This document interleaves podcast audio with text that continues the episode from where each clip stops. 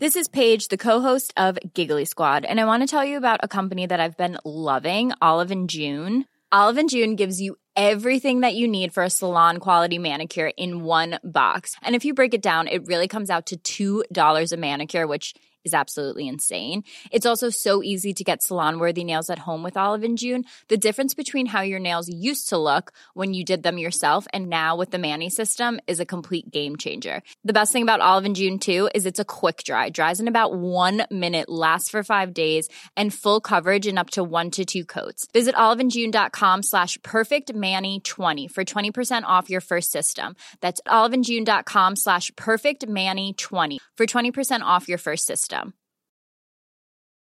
Hi, I'm Daniel, founder of Pretty Litter. Cats and cat owners deserve better than any old fashioned litter. That's why I teamed up with scientists and veterinarians to create Pretty Litter. Its innovative crystal formula has superior odor control and weighs up to 80% less than clay litter. Pretty Litter even monitors health by changing colors to help detect early signs of potential illness. It's the world's smartest kitty litter. Go to prettylitter.com and use code ACAST for 20% off your first order and a free cat toy. Terms and conditions apply. See site for details. Planning for your next trip? Elevate your travel style with Quince. Quince has all the jet setting essentials you'll want for your next getaway, like European linen, premium luggage options, buttery soft Italian leather bags, and so much more. And is all priced at 50 to 80% less than similar brands. Plus, Quince only works with factories that use safe and ethical manufacturing practices. Pack your bags with high-quality essentials you'll be wearing for vacations to come with Quince. Go to quince.com slash pack for free shipping and 365-day returns.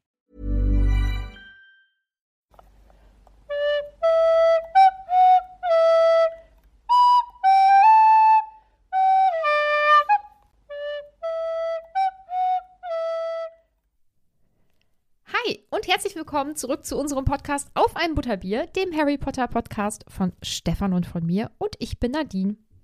Und ich bin Stefan. Hallo. Hallöchen. Stefan, seit ja, jetzt 35 Kapiteln freue ich mich auf dieses Kapitel, weil ich ja gedacht habe, boah, dann kommt's, ne? Und dann wirst du überrascht sein. Große Offenbarung. Ja. Hm. Ja. Ich will jetzt nicht sagen, dass du es kaputt gemacht hast und dass die ganze Reise für Lau war, aber du hast es kaputt gemacht und die ganze Reise war für Lau. Ja, der Weg ist das Ziel, Nadine. Hier bei unserer Kapitelbesprechung noch viel mehr als anderswo. Ähm, ja, aber klar, wenn man jetzt weniger mitgedacht hätte, wäre das hier ein großes Hallo geworden. Ja, und ähm, ich erinnere mich ja wirklich nur noch bröckchenweise an äh, mein Gefühl, als ich als Kind diese Bücher nur mal das erste Mal gelesen habe. Und ich weiß, dass ich, dass ich da so dann, dass ich das gelesen habe und dass ich an einem gewissen Punkt gedacht habe, was? Das kann nicht sein. Wie ist das möglich? Das ergibt doch gar er keinen ist doch Sinn. tot. Ja, nee, und vor allem, hä, aber Moody ist doch, äh, äh, hat die doch alle verfolgt. Das kann nicht. So war mein Gedanke. Also in meinem Kinderkopf Wen hat er verfolgt? die ganzen Todesser. Er war doch, er war Ach so. doch äh, auf der guten Seite, wurde er irgendwie umgedreht. Was ist da los? Das war so in meinem Kopf. Und das hattest du ja jetzt wahrscheinlich nicht ganz so in dem Kapitel. Nee, ich hatte mehr so, ach ja, guck, das wusste ich auch. Haken dran und das auch. Zack, zack. Ah, ja, schade irgendwie. das soll man sagen. Ach, weiß ich nicht. Das ist ja auch, äh, so ein bisschen Bestätigung tut ja auch ganz gut. Mhm. Ja. Ja, ach so, übrigens, wir reden über Kapitel 35. Das habe ich, glaube ich, nicht gesagt, ne? Ja, aber Kapitel 35 ist es. Wir sind ja jetzt auch wirklich seit einer langen, langen Zeit an diesem Buch dran. Also klar 35 Wochen, aber das, dazwischen waren ja auch noch ein bisschen Weihnachtsferien. Und vielleicht ist da auch mal ein oder anderes Mal eine, eine Woche keine Folge gekommen. Ja. Ich weiß es gerade gar Ja, nicht. ja, doch, als ich aber krank war. wir, seit September sind wir ja eigentlich hier an diesem, an diesem Kapitel, an diesem Buch dran. Und das ist wirklich eine äh, unheimlich lange Zeit. Von daher äh, ist auch, glaube ich, irgendwie gut, dass das Buch bald ein Ende findet, oder? Ja, ja. Hm, Seit September, ist ja Wahnsinn. Ich glaube seit September, ja. Da, da hatten wir bei unserem Butterbiergeburtstag vor ein paar Wochen, ähm, wurde mir die Frage gestellt, wie, wie lange denn ungefähr schon äh, ja, wir an diesem Buch arbeiten. Ach, War- krass. War, glaube ich, September. Richtig. Wahnsinn. Boah, okay, so lange kam mir das dann wiederum irgendwie nicht vor. Ähm, Ja, 35 Wochen, ne? Das ist ja, Ja. zwei Drittel Jahr. ja, plus halt zwischendrin mal Urlaub und so. Aber verrückt. Aber ich glaube, das habe ich auch schon hundertmal gesagt. Ich freue mich halt, weil wir dann jetzt zum fünften Buch auch kommen. Das wird gut. Das wird. Ja? Ja, nee, ich will jetzt nicht sagen, das wird dir gefallen, weil das ist dann nachher so wie beim dritten und dann sagst du, äh, Aber habe ich schon öfters gehört, Mhm. äh, dass mir das gefallen wird. Und ähm, ja, bin ich gespannt. Ja, also wenn ich ein Buch, bin das. Stefan-Buch nennen müsste, dann wäre es das fünfte. Dann gucken wir doch mal drauf. Ja, ja. Ähm, oh, da fällt mir ein. Ich glaube, wie war das noch? Ich glaube, Katrin muss das Buch besorgen und äh, das Cover. Du, Ich muss, ach, ich muss das besorgen. du musst Wie komme ich denn darauf, dass Katrin das macht? Ich weiß es nicht. Entschuldigung, aber Katrin. es, es wäre, glaube ich, gut, Stimmt, du hast gesagt, wenn ich du soll das das besorgen machen. Ja, würdest. stimmt. Dann schicke ich dir das. Ähm, genau, ja. Dann können wir das auch von, von, unseren, äh, von unserem Geld, was die Leute uns ja bei Ja. Steady überweisen, in jeden Monat, vielen Dank an dieser Stelle, Mhm. können wir das davon ja kaufen. Dann muss ich mir das auch nicht mehr privat kaufen. Das ist doch auch eine wunderbare, Schön. wunderbare Sache. Ja, finde ich auch. Ja, gut. ja, gut, aber kommen wir jetzt tatsächlich mal zu Kapitel 35. Wie frech von mir, Entschuldigung, Katrin. Ehrlich, das, ich weiß nicht, wie ich darauf gekommen bin. Naja, egal. Ähm, das Kapitel heißt äh, Veritaserum. Ähm, ja, und beginnt erstmal gar nicht mal so schön, weil äh, Harry landet ja wieder ähm, auf dem äh, Hogwarts-Gelände. Auf dem Boden der Tatsachen, ne, landet er Mhm. Oh. auf dem Quidditch-Feld. Und äh, er ist körperlich am Ende. Ne? Also äh, und auch wahrscheinlich ähm, äh, mental auch ein bisschen am Ende, aber vor allem körperlich. Also er hat ja schon seit drei, vier Kapiteln wirklich Probleme mit seinem Bein durch diese Spinne da. Das war alles nicht so richtig gut. Er hat es dann aber heldenhaft in den letzten Kapiteln überspielt, beziehungsweise hat dran gezogen, damit da noch so die, die letzte Kraft rauskommt. Aber jetzt, wo er ja in Sicherheit ist, da bricht er einfach komplett zusammen. Ne? Er klammert sich auch total an Cedrics äh, Leiche und an dessen Handgelenk und er möchte auch nicht loslassen davon, weil das natürlich alles eine traumatische Erfahrung für ihn war. Und äh, dann ist auch Dumbledore direkt äh, bei ihm. Fudge kommt auch und er ist auch mega hysterisch, also Fudge, und äh, bringt auch alle Leute total in, in Aufruhr und streitet auch direkt rum, dass Cedric tot sei. Also so richtig Krisenmanagement sehe ich jetzt bei Fudge nicht am Start. Das äh, ist dann eher bei Dumbledore, der natürlich auch schockiert ist, aber erstmal die, die Lage sondiert und, und guckt, was, was denn überhaupt hier passiert ist. Und auch guckt, ob es Harry gut geht. Ähm, Krisenmanagement, das zieht, also du hast ja diese zwei Buchtheorie, ne? Ja, Das zieht sich ja jetzt bei Fatsch auch durch, die zwei Buchtheorie. ist das so? Ja, im zweiten Teil haben wir ja auch darüber gesprochen, dass das jetzt gerade irgendwie halt, Ach ja, da war das mit dem Basilisken, ne? ja, und mit Hagrid, der dann da ähm, abgeführt wurde, halt einfach um was zu tun im Endeffekt. Also, guck mal, die zwei Buchtheorie, die schlägt hier wieder zu.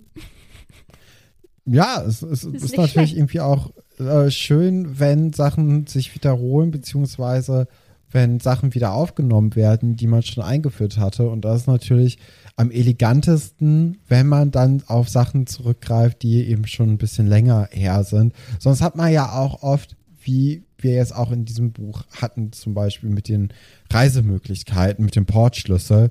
Man muss halt neue Sachen einführen, um neue Sachen machen zu können. Und äh, wenn man auf Sachen zurückgreift, die ein bisschen länger her sind als ein paar Kapitel, dann wirkt das alles natürlich ein bisschen runder in sich und ein bisschen geplanter, als wenn man jetzt sagt, ah ja, wir, wir müssen jetzt unbedingt noch für den großen Twist am Ende das und das einführen, damit das gut funktioniert. Und das haben wir jetzt auch mit dem, ähm, mit dem Vielsafttrank. Der wird ja auch vor zwei Büchern schon wieder eingeführt. Und wäre der in diesem Buch erst eingeführt worden, dann hätte man auch gedacht, so, ah, also richtig guter Stil ist es jetzt auch nee, nicht, genau. oder? Wenn man den jetzt bisher nicht gekannt hätte und dann wäre das rausgekommen, hätte man gedacht, äh, cool, das Ja, denn die Einführung, die braucht es ja auf Ja. jeden Fall. Ja. Ne, sonst, das ist ja generell so ein bisschen das Problem bei so einer magischen Welt, wo alles möglich ist. Kannst ja immer, wenn du da auf ein äh, auf ein Logikloch zurückkommst, kannst du immer sagen, ach ja, nee, der hat das gezaubert, fertig. Und das klappt mal ein, zwei Mal bei so kleineren Dingen, aber bei so größeren Sachen wie jetzt äh, diesem großen Twist am Ende dieses Kapitels, da, da funktioniert das nicht. Ja. Und dieses Buch ist, glaube ich, ich, ich meine, dass ich, dass das so ist, dass es sehr gut durchdacht ist, weil der Autorin irgendwann in der Mitte oder sie war schon fast fertig, ich weiß es nicht, ein, ein, ein Plothole, ähm, also eine, äh, so ein Logikfehler oder wie auch immer man das übersetzen möchte, ähm, aufgefallen ist und sie dann alles nochmal irgendwie umschreiben musste oder so. Ach so. Ähm, ich glaube, das war bei diesem Buch, ja. Ähm, bei welcher Szene oder bei welcher Stelle? das hat sie nie ganz gelüftet. Ähm, Erzähle ich noch was? Nee, ich glaube nicht. Nee, ich glaube, ich äh, heb mir eine Sache nochmal für einen Adventskalender oder was auch immer, falls wir sowas nochmal machen sollten, auf. Ähm, zurück zu, zu dieser Szene. Ähm, zwei Sachen habe ich dazu zu sagen. Ähm, einmal finde ich dieses, dass Harry die Augen zukneift und eigentlich ja auch gar nicht sehen will, was passiert, finde ich extrem menschlich. Ich mache das im Kleinen auch. Alles, was ich nicht sehe, passiert auch nicht. Ähm, das ist eine großartige Taktik. Es funktioniert immer bombastisch. Ähm, und ähm, es wird dann ja ganz kurz beschrieben, da, also Fudge sagt dann ja, ähm, Dumbledore, hier, wir müssen was tun, was auch immer. Ähm, Amos, also der Vater von Cedric, ähm, oder die Eltern sitzen da auf der Tri Tribüne und machen sich jetzt auf den Weg hierhin. Und wir schauen ja auch irgendwann noch den Film. Und ein Teil dieser Szene ist, also im Film, ist so krass und für mich einer der, oder eine der besten Szenen der gesamten äh, Filme von Harry Potter. Und ich äh, vermute, dass ganz, ganz viele Leute wissen, was ich meine. Ich bin sehr gespannt, was du zu dem Film sagst. Naja, aber das, da kommen wir ja nochmal zu.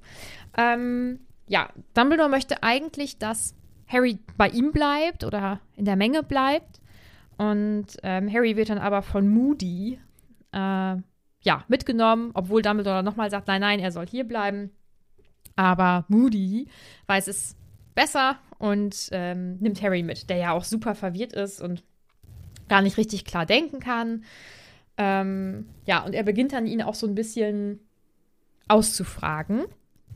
Ja, also ähm, was mir auch beim Lesen aufgefallen ist, ist ja, dass da die ganze Zeit das, das Holzbein beschrieben wird, wie es auf den auf dem Boden auf, aufschlägt. Also da steht dann immer Klonk im Deutschen drin. Und ähm, das ist ja auch wie so eine Gefahr, die dann auf einen zurollt, so ein, so ein Donnern, das äh, sich immer nähert. Äh, und ich hatte schon das Gefühl, da hätte ich jetzt nicht die Vermutung gehabt, dass eben mit Moody etwas, äh, etwas nicht ganz koscher sein sollte, hätte ich auf jeden Fall da jetzt dann gespürt durch dieses Klonk eben, dass da eine gefährliche Situation auf einen zukommt. Ach krass. Ähm, ich habe das bisher immer so gelesen, dass das eine ganz gute Darstellung davon sein soll, dass Harry ja auch verschwommen sieht. Also dass er mit seinen, mit seinen anderen Sinnen, also Ja, ähm, jetzt nun mal mehr wahrnimmt. Also beispielsweise dann stark dieses Klonk, Klonk, Klonk von dem ähm, Holzbein hört. Aber ja, vielleicht ist deine Variante die bessere. ja, vielleicht ist es ja auch einfach eine Mischung. Ne? Dadurch, dass er ja nichts sieht, ähm, nimmt er dann die Geräusche mehr wahr. Und durch die Geräusche wird das natürlich alles dann bedrohlicher dann, weil er ja nicht weiß, wohin er gebracht wird. Und ähm, ja, da muss er sich ja komplett auf Moody eben verlassen und ist ihm auch ausgeliefert, so gesehen. Und dann ist es natürlich alles eine gefährliche Situation. Ähm, ja, Moody bringt Harry in sein Büro, flößt ihm da dann irgendwie irgendein Getränk oder einen Trank ein, ähm, mit dem es Harry dann erstmal wieder ein bisschen besser geht. Er wird ein bisschen klarer oder sieht auch klarer. Und ähm, Moody fragt ihn weiter aus, ähm, was da passiert ist, wie Voldemort auf die Todesser reagiert hat.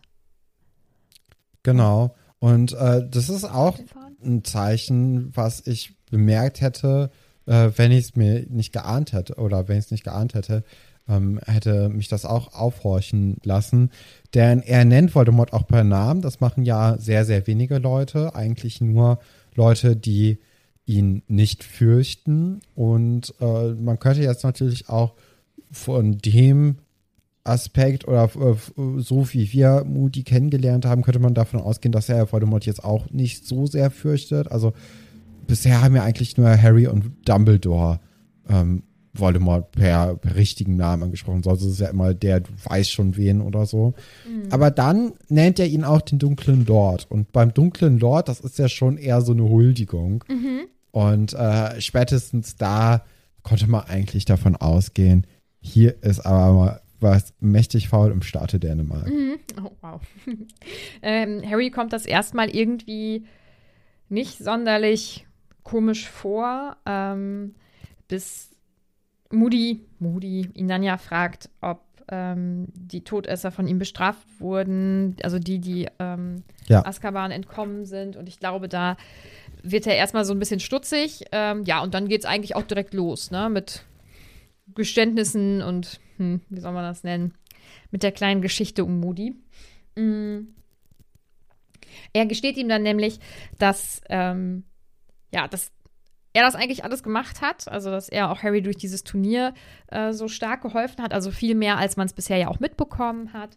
Ja. Und ähm, dass er zum Beispiel auch, also er hat ja Hagrid gesagt, dass ähm, er ihm ja den Drachen zeigen könnte und er hat Cedric verraten, wie er das ähm, Eirätsel lösen kann, weil er dann vermutet oder weil er ziemlich sicher war, dass Cedric das Harry verraten wird, um das wieder wettzumachen. Und er sagt da einen Satz und den finde ich richtig ähm, gut. Anständige Leute sind so einfach hinters Licht zu führen. Und irgendwie ist das ja so, weil man kann sich ja immer drauf verlassen oder man, man kann schon ganz gut voraussehen, wie sich anständige Leute verhalten werden. Ne? Das finde ich, äh, oder ja. in dem Fall auf jeden Fall. Das finde ich sehr spannend. Ja, doch. Also, ja, ja.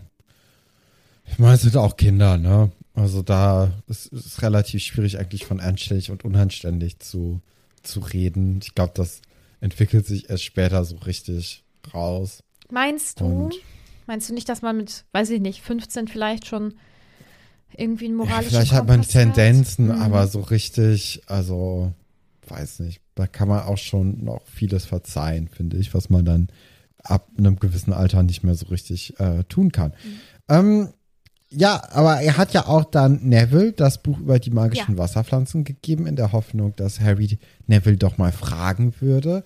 Aber Harry hatte ja dann ähm, ja auch so ein bisschen Ego-Probleme und wollte nicht zugeben, dass er dieses Rätsel nicht so wirklich zu lösen weiß, sodass er, also der Mad Eye, äh, dann auch äh, Dobby hat äh, rufen lassen ins Lehrerzimmer, um dort irgendwelche Sachen zu machen, um dann dort mit McGonagall über das Chiemkraut zu reden, damit Harry dann wenigstens nicht stirbt bei dieser Aufgabe. Ja, oder irgendwie teilnehmen kann und nicht bedröppelt ins Wasser läuft und schwimmt ja. oder so. ähm, außerdem erklärt er dann ja auch noch, dass er auch viele Hindernisse ähm, aus dem Irrgarten eben aus dem Weg geräumt hat und sowas. Du hast dich ja, glaube ich, schon gewundert, wie wenig passiert, oder? Meine ich? Ja, doch. Aber ich, ich hatte ich nicht auch die Vermutung aufge, ja. aufgestellt, dass da irgendwie noch mal was weggezaubert wurde, weil glaub, es war ja. ja schon, also es war ja viel zu einfach. Gerade als man dann ja auch Cedric äh, das erste Mal über den Weg gelaufen ist, der hatte da ja schon einige Kämpfe hinter sich, hatte man das Gefühl. Mhm. Allein von der ähm, von dem Aussehen. Also er hatte ja zerrissene Kleidung und alles. Und Harry hatte dann ja zu dem Zeitpunkt wirklich noch nichts irgendwie gesehen, ist noch keinem Wesen begegnet, noch keine Aufgabe. Von daher war das ja auch so ein kleines Indiz dafür, dass ihm auch von außen geholfen wurde. Mhm.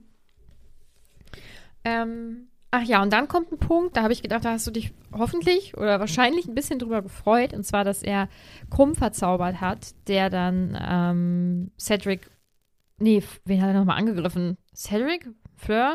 Cedric. Cedric, okay, ja. ja also als erstes hat, äh, hatte Moody ja Fleur geschockt ah, ja. und äh, dann anschließend Krumm mit dem Imperius-Fluch mhm. äh, belegt, um eben Cedric zu foltern, damit Harry den Pokal gewinnen mhm. kann am Ende.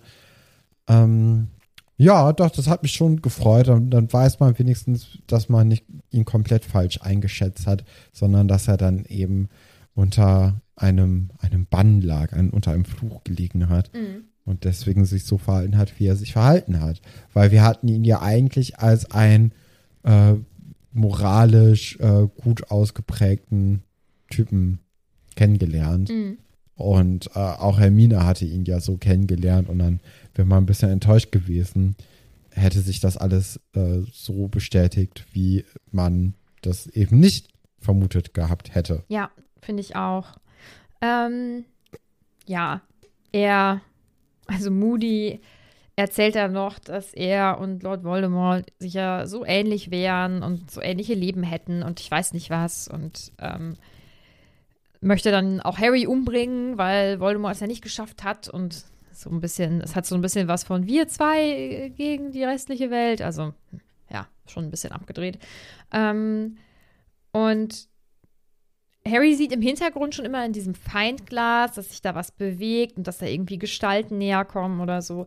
Und gerade als Moody ihn angreifen möchte, wird Moody nämlich ähm, geschockt und ähm, Snape, McGonagall und Dumbledore stehen in der Tür und Dumbledore hat ihn eben ähm, verzaubert oder geschockt. Und ich finde diesen Moment echt wohl cool. Also bisher hat man Dumbledore ja als ähm, ja so ein bisschen wie soll man Ja, das sag's ruhig, trotteliger Opa kennengelernt. Findest du? Und- ich, mm, Ja, schon so ein bisschen. also zumindest als sehr lieben Menschen, der da auf diese Leute so eingeht und so, ja, trottelig. Also, also der war auf jeden Fall schon speziell, wie soll man das nennen? Sehr extravagant. So. Hm. Ähm, und so ein bisschen wie so ein kleiner Strippenzieher so im Hintergrund. Aber der war nie so sehr aktiv oder so. Ich weiß nicht, wie ich das beschreiben soll. Nee, nee, aber- also er hat immer die Kinder die Arbeit machen lassen. Das, das stimmt schon. Genau. Also als der Basiliska durch, durchs Haus ge, gerannt ist, da hat er schön nichts gemacht, während die Kinder dann auf Erkundungstour in den äh, Abflussrochen gegangen sind. Und dann hat er mal den Phönix losgeschickt.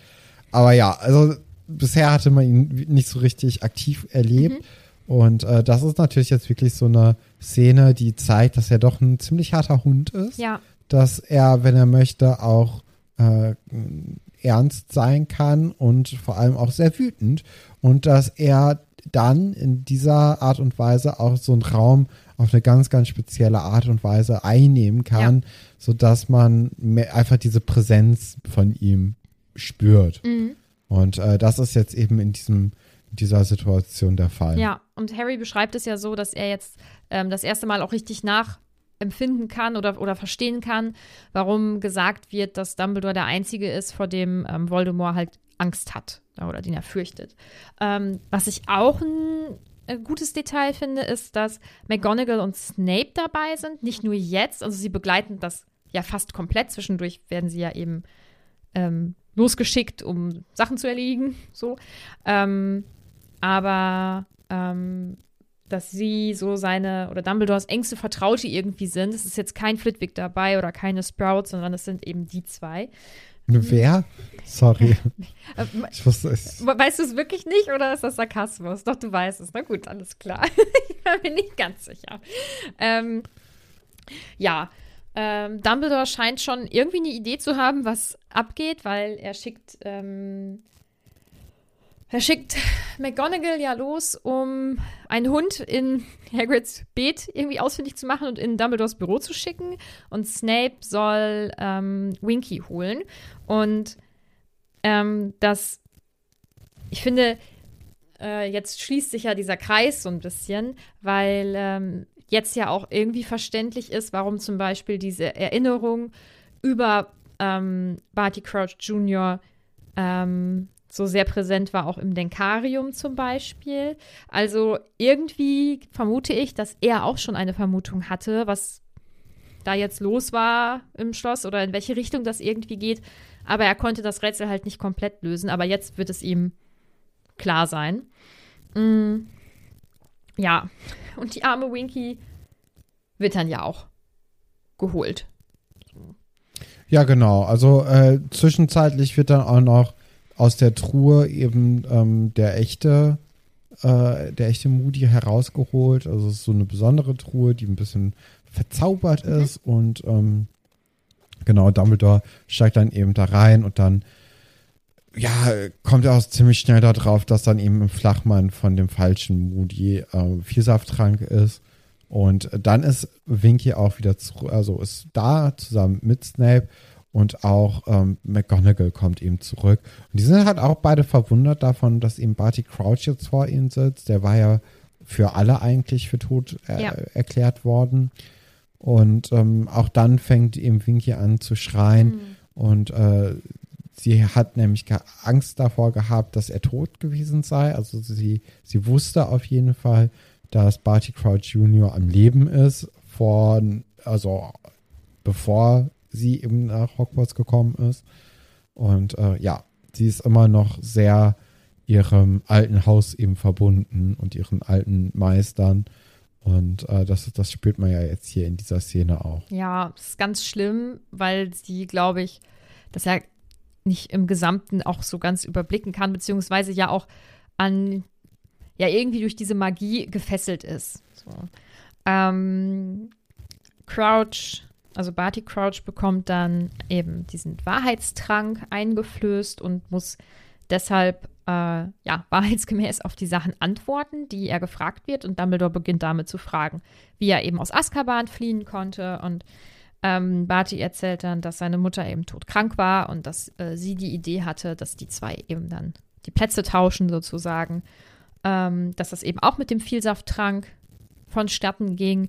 Was mich, also, ich finde das sehr erstaunlich, dass ähm, Barty Crouch Senior da mitgemacht hat. Aber Ja. manchmal macht man ja vielleicht verrückte Sachen.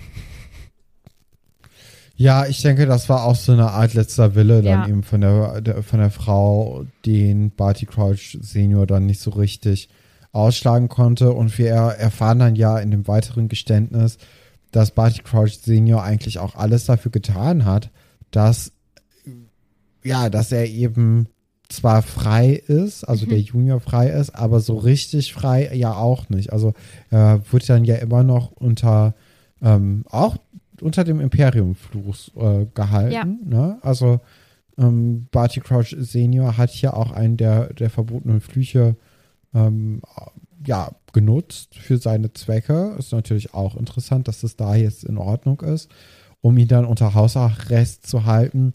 Das Problem war eben, dass sich der Junior immer stärker dagegen wehren konnte. Also, ja, das ist ja jetzt auch so eine Sache, ne? Wenn man durchgehend unter diesem Fluch liegt, natürlich wird man irgendwann stärker und äh, kommt dann dahinter und probiert da irgendwie raus auszubrechen. Also so richtig durchdacht war es nicht, oder? Ja, oder ist das so, dass, weil er ja sozusagen dauerhaft verzaubert wurde, wurde sein Vater irgendwann etwas unaufmerksamer? Also bist du am Anfang bei sowas äh, zu 100% vorsichtig und irgendwann dann nur noch zu 97%, weil das dein alltägliches Geschäft ist, das zu tun? Also ich weiß nicht, was da die Lösung ist. Ähm, ja, aber wie du schon sagst, er wurde stärker und konnte sich dagegen wehren, war teilweise sogar relativ klar.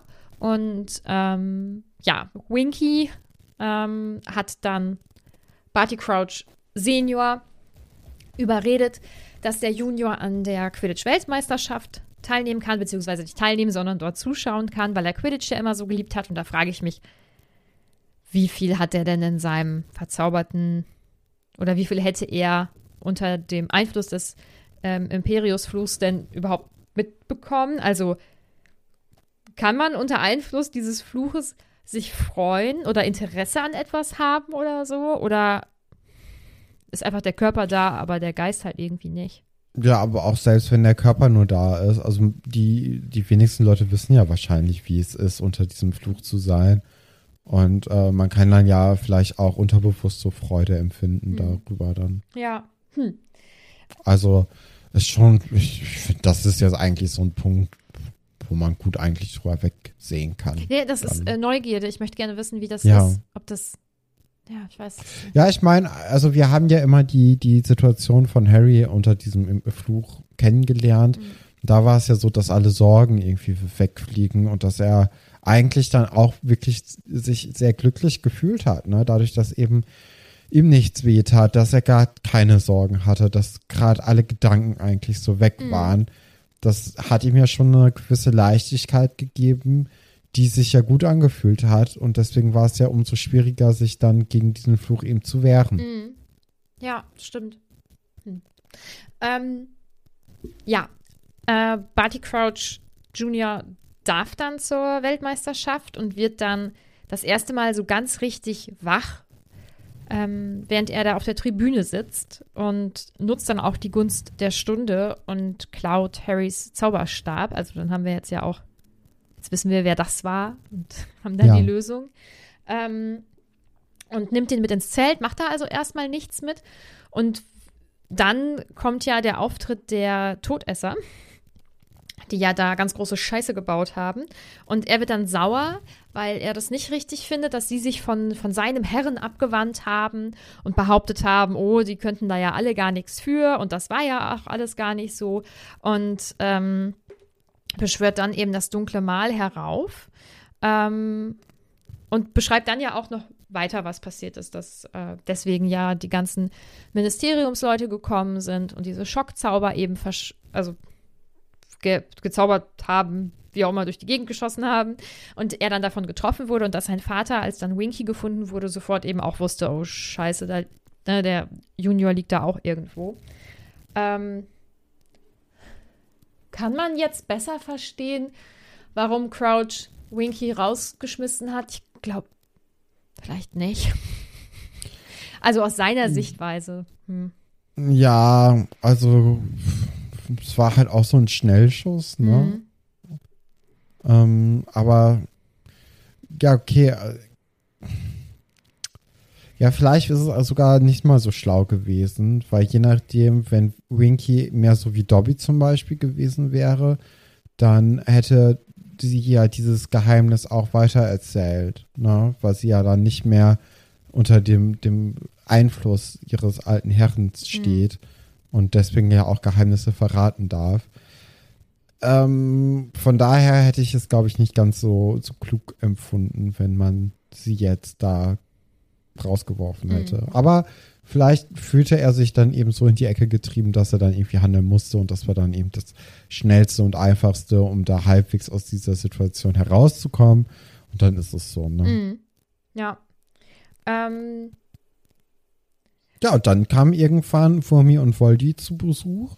Die ähm, haben dann äh, nämlich zwischenzeitlich noch Bertha, äh, Bertha getroffen, die denen alles verraten hat, beziehungsweise äh, Voldy und Furmi haben dann die, äh, ge, die Gedächtnis. Ja, es ist auch ein cooler Cartoon, ne? Ja. Voldy und Furmi erleben spannende Abenteuer in Albanien. Ähm, ist Ja. Weißt du, was ich direkt im Kopf hatte? Kennst du äh, Hänsel und Gretel, dieses Lied? Das könnte man ganz großartig umdichten auf Voldi und Wurmi verirrten sich im Wald. Sie kamen an ein Häuschen. So, mm, mm, mm. Ich weiß nicht mehr genau, wie das geht. Das ist von Hänsel und Gretel. Ja, Ja. doch, das, äh, das, das stimmt. Ja. Vielleicht könnte man das dann so umdichten, dass dann irgendwelche Schlangen Ja. noch äh, in Besitz genommen werden und Ratten getötet Hm. werden oder so. Keine Ahnung. Schönes Kinderlied. Ja, aber, ja, okay, die Märchen, genauso so wie sie eigentlich sind, sind ja jetzt auch nicht Ganz toll. äh, die, die schönsten Sachen. Mhm. Äh, nee, aber die kommen dann eben vorbei, nachdem sie Bertha alle Geheimnisse entlockt haben und wollen dann zusammen mit äh, Crouch Junior zusammenarbeiten. Und äh, ja, dann hat Voldy ihn einfach unter den Imperium-Fluch genommen, also den Senior. Und äh, der hat ihn dann gezwungen, die normale Arbeit eben nachzugehen. Und der Junior war dadurch frei. Ja. Und war natürlich auch sofort bereit, ähm, auf eine Mission zu gehen.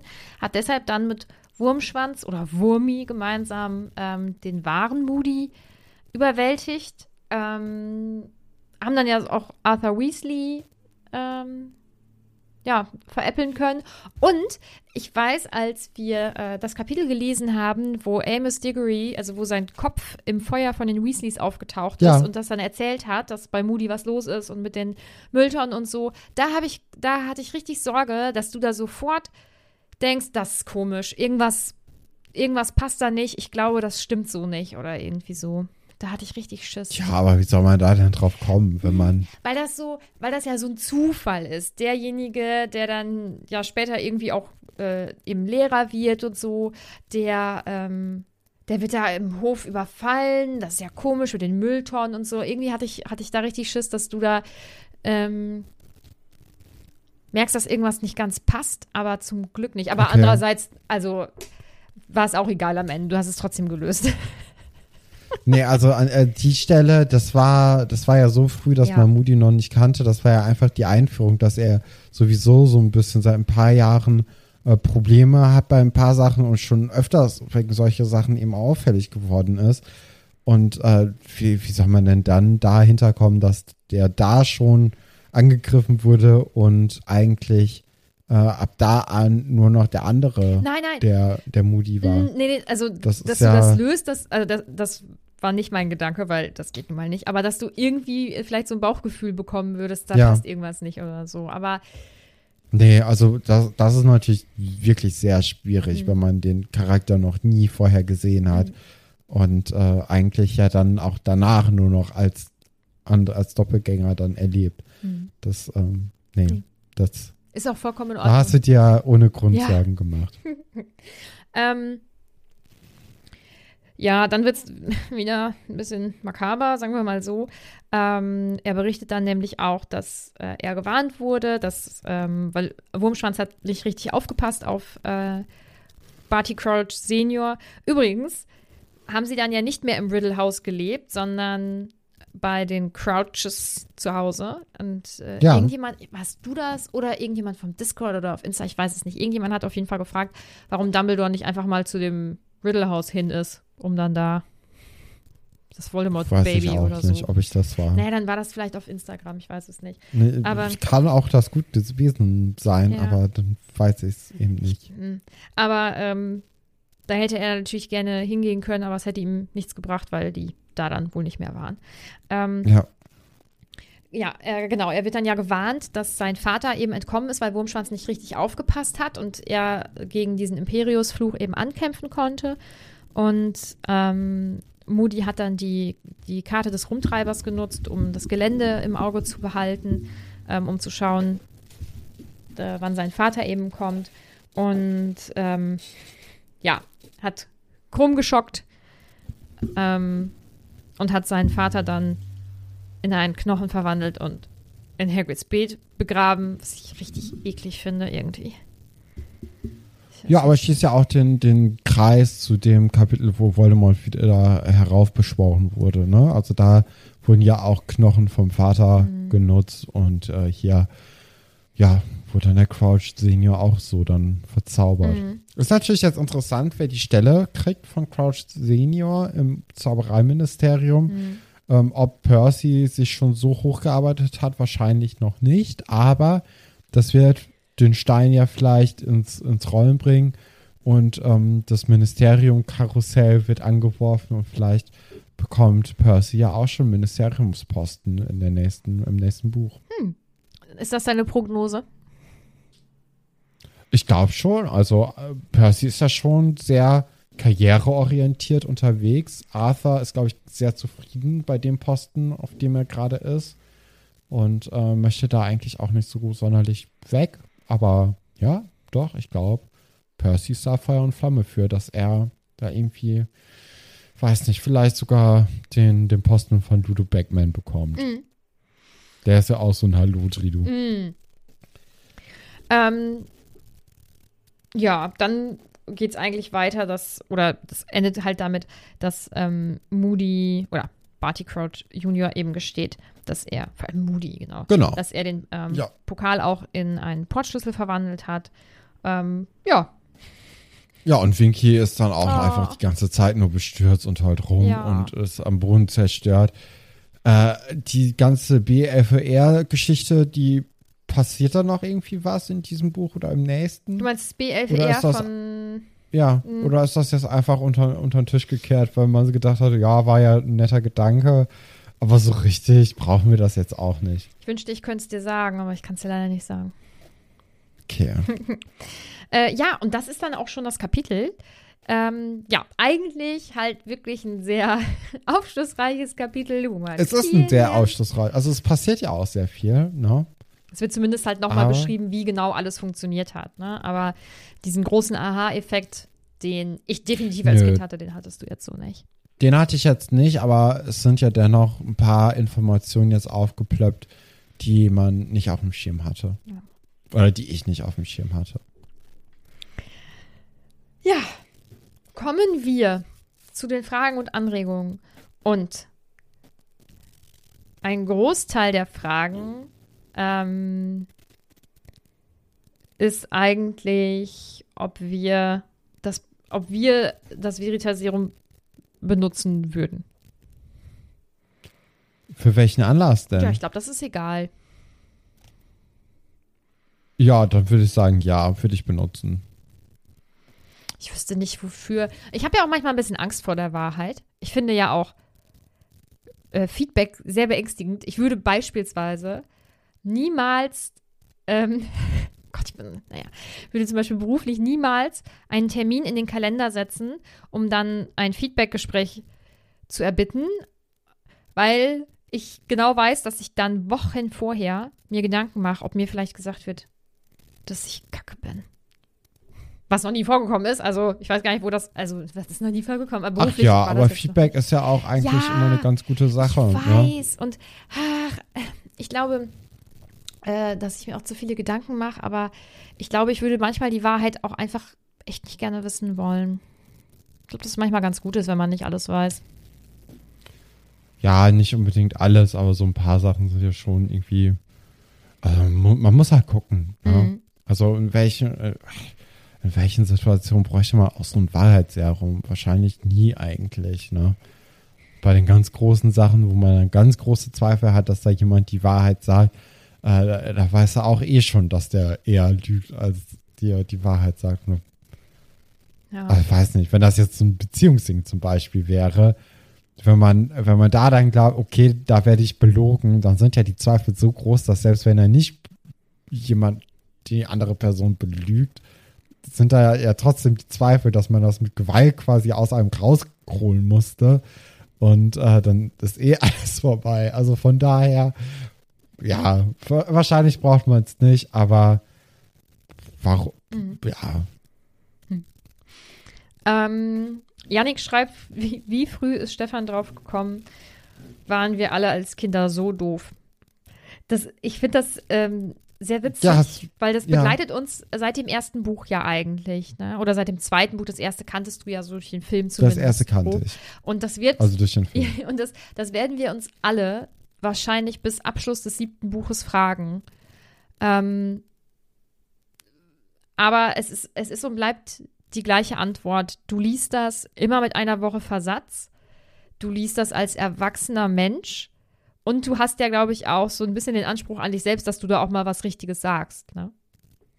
Ach ja, hast du denn, hast du ein Datum oder hast du ein Kapitel, wo das erste Mal die Theorie richtig aufgesagt wurde, zufällig? Oh, das wäre spannend. Hm. Also ich wüsste es jetzt aus dem Stegreif nicht, aber vielleicht weiß Janik das ja. Janik, kannst du mal bitte nachgucken? Nachhören? Ja, oder jemand anderes, ne? Wäre ja vielleicht ganz cool zu wissen, Mhm. Ja, ähm, dass man sagen könnte, ah, auf dem zehnten Kapitel war es ja eigentlich schon offensichtlich. Ähm, Looney Cat fragt, warum wurde bei Sirius das Veritaserum nicht angewendet, um seine Schuld zu beweisen? War, glaube ich, einfach gar nicht notwendig. Sirius Wenn. Leute ja so überzeugt davon waren, Genau. dass, das, dass er schuldig und es ist. ja auch gesehen haben, ne, weil ähm, Wurmschwanz ja geschrien hat, hier, du hast sie verraten, bla bla, und dann eben hinterm, also heimlich sozusagen die Straße hinten in die Luft gesprengt hat und so und dann ja auch selber in Anführungsstrichen tot war. Also ich glaube, da Ja. braucht sie das so für, für ihre Argumentation nicht.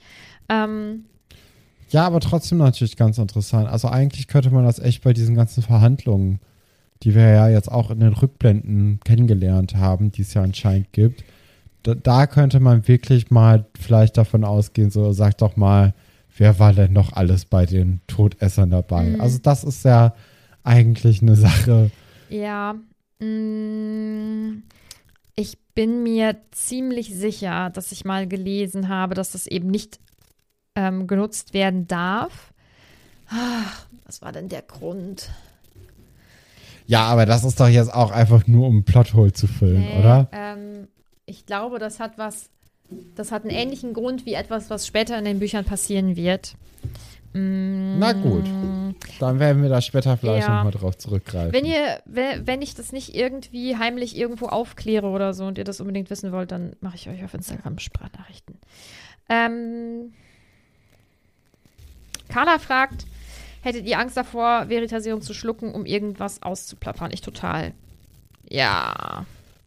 Es muss, ja, es muss auch nicht jeder Mensch ich meine weiß jetzt Gedanken nicht, ob ich ja, ich weiß jetzt auch gar nicht, ob ich so viel Sach, also sowas Geheimes in mir hätte, was niemand wissen dürfte. Von daher, Boah, bestimmt Sachen, die mir unangenehm wären oder so, glaube ich wohl. ja klar, so Sachen gibt's natürlich, aber wenn ihr dann halt, also, meine, wer, wer will diese Informationen denn haben? so. Ich weiß es Ich glaube, so interessant äh, sind, äh, sind wir oder bin ich als Person einfach nicht, dass, äh, Hm. dass man da unbedingt. Ich finde dich sehr interessant. Ja, aber jetzt nicht, dass du meine, meine dunkelsten Geheimnisse irgendwie kennen müsstest. Aber ich glaube, Menschen mit einem Machtstreben fänden das schon sehr spannend zu wissen, was bei den Leuten so in den Köpfen vorgeht. Ich glaube schon, Ja, das gibt, gibt einem ja auch Macht über die Person. Ne? Ähm, haha, Tobi fragt oder schreibt, um es mal mitten zwischen den Fragen schon einzustreuen. Top und Flop. Tobi, das Problem ist, dass du leider hier der Letzte warst. Also, wir sind jetzt dann sowieso mit den Anmerkungen fertig. Das ist jetzt nicht mittendrin passiert, sorry. Schade. ja, aber wir können das ja direkt hier, hier nutzen, um über Mhm. die Top- und Flop-Charaktere dieses Kapitels zu sprechen. Ja. Wen hast du denn auf, ähm, auf dem Flop-Kapitel oder auf dem Flop-Platz? Ja, äh, Fangen wir mal damit an. Barty. Barty, Ja. Senior. Nee, Junior? Junior. Ja, natürlich. Ähm, und ich denke, du hast irgendwie entweder Moody, weil der sich zu leicht hat über, äh, überlisten lassen, oder Dumbledore, weil er nicht draufgekommen ist. Ja. Dumbledore, weil er nicht draufgekommen ist. Dumbledore, weil er nicht drauf Boah, ich gekommen bin so ist, weil gut. Dumbledore hat ja überall seine Finger total im Spiel und dann jetzt bei so einer Sache über ein Dreivierteljahr oder über ein ganzes, doch ein Dreivierteljahr ist es ja ungefähr. Äh, das ist schon, da wurde er, er wurde einfach enorm hinters Licht geführt, ne? Und das, ähm, weiß nicht, das würde einem zu denken geben. Mhm. Dann ist dein Top, aber nicht Barty, weil er es geschafft hat, oder? Nee, nee, nee, Ach es so. ist Voldemort, weil der Plan einfach sehr, sehr beeindruckend ist, den er jetzt da ausgeheckt hat. Ja. Und ähm, der hat ja auch eigentlich, der, der hätte ja fast funktioniert auch. Mhm. Ne? Und das ist ja wirklich nur dadurch, dass Cedric jetzt dabei gewesen ist, dass das nicht so richtig geklappt hat. Mhm. Aber es ist ja nur so ein, so ein Mini-Ding gewesen. Mhm. Das ist schon beeindruckend. Bei dir ist es Dumbledore, Ja. der Top-Charakter, Ja. dafür, dass er da im richtigen Moment nochmal reingekommen ist, Ja. die Tür zerberstet hat und gesagt hat, haltet ein. dafür, dass er so mächtig ist und dass er es ja, obwohl es für jemanden, der ja in dem Buch ist und nicht dieses Buch liest, fast unlösbar ist, ja schon ziemlich nah an die Lösung gekommen ist, offensichtlich, weil sonst hätte er ja nicht Winky herbeigerufen. Also ihm ist das dann ja in dem Moment bewusst geworden. Ja, da kommen wir nicht auf einen Nenner. Nö, dieses Mal nicht, Nee. auf jeden Fall. Ähm, dann sind wir nächstes Mal schon beim vorletzten, ja, beim vorletzten Kapitel. Ähm, wir müssen uns äh, nochmal Gedanken machen, wann wir denn den Film gucken zusammen. Also Discord hier. Filmparty. Ja. Ähm, genau, Kapitel 36 steht nächste Woche an. Die Wege trennen sich. Was wird jetzt noch so passieren? Jetzt nicht. ja, die Wege trennen sich. Äh, könnte sein, dass ähm, Rita endlich auffliegt als Animagus. Animagi, Animagus. Animagus, ne? Als Animagus. Äh, natürlich der große Abschied zwischen Durmstrang, ähm, dem Beaubaton-SchülerInnen und Hogwarts. Und äh, dann wird es wahrscheinlich diese Situation geben, wo Harry und Victor sich die Hand reichen und da kein böses Blut ist und allen tut alles furchtbar leid, aber hey, wir werden uns alle wiedersehen und bis nächstes Jahr. Oder Hm. nicht bis nächstes Jahr, aber Bis irgendwann. bis wahrscheinlich bis zum letzten Teil, wo dann alle wiederkommen. Hm. Das klingt nach einem schönen Kapitel. Freue ich mich drauf. ähm, ja, dann sind wir jetzt für diese Woche mit dem Kapitel durch. Ähm, wir würden uns ganz doll freuen, wenn ihr uns eine Bewertung abgebt. Wie immer packen wir euch den Link zu unserem Discord und zu unserem Steady-Dings in unsere, in unsere Shownotes. Ähm, dann würde ich sagen, hören wir uns nächste Woche. Bis dann. Tschüss. Tschüss.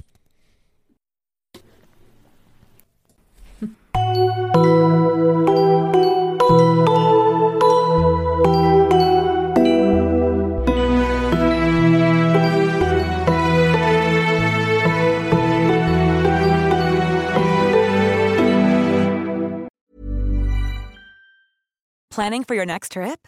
Elevate your travel style with Quince. Quince has all the jet setting essentials you'll want for your next getaway, like European linen, premium luggage options, buttery soft Italian leather bags, and so much more. And is all priced at 50 to 80% less than similar brands. Plus, Quince only works with factories that use safe and ethical manufacturing practices. Pack your bags with high-quality essentials you'll be wearing for vacations to come with Quince. Go to quince.com slash pack for free shipping and 365-day returns.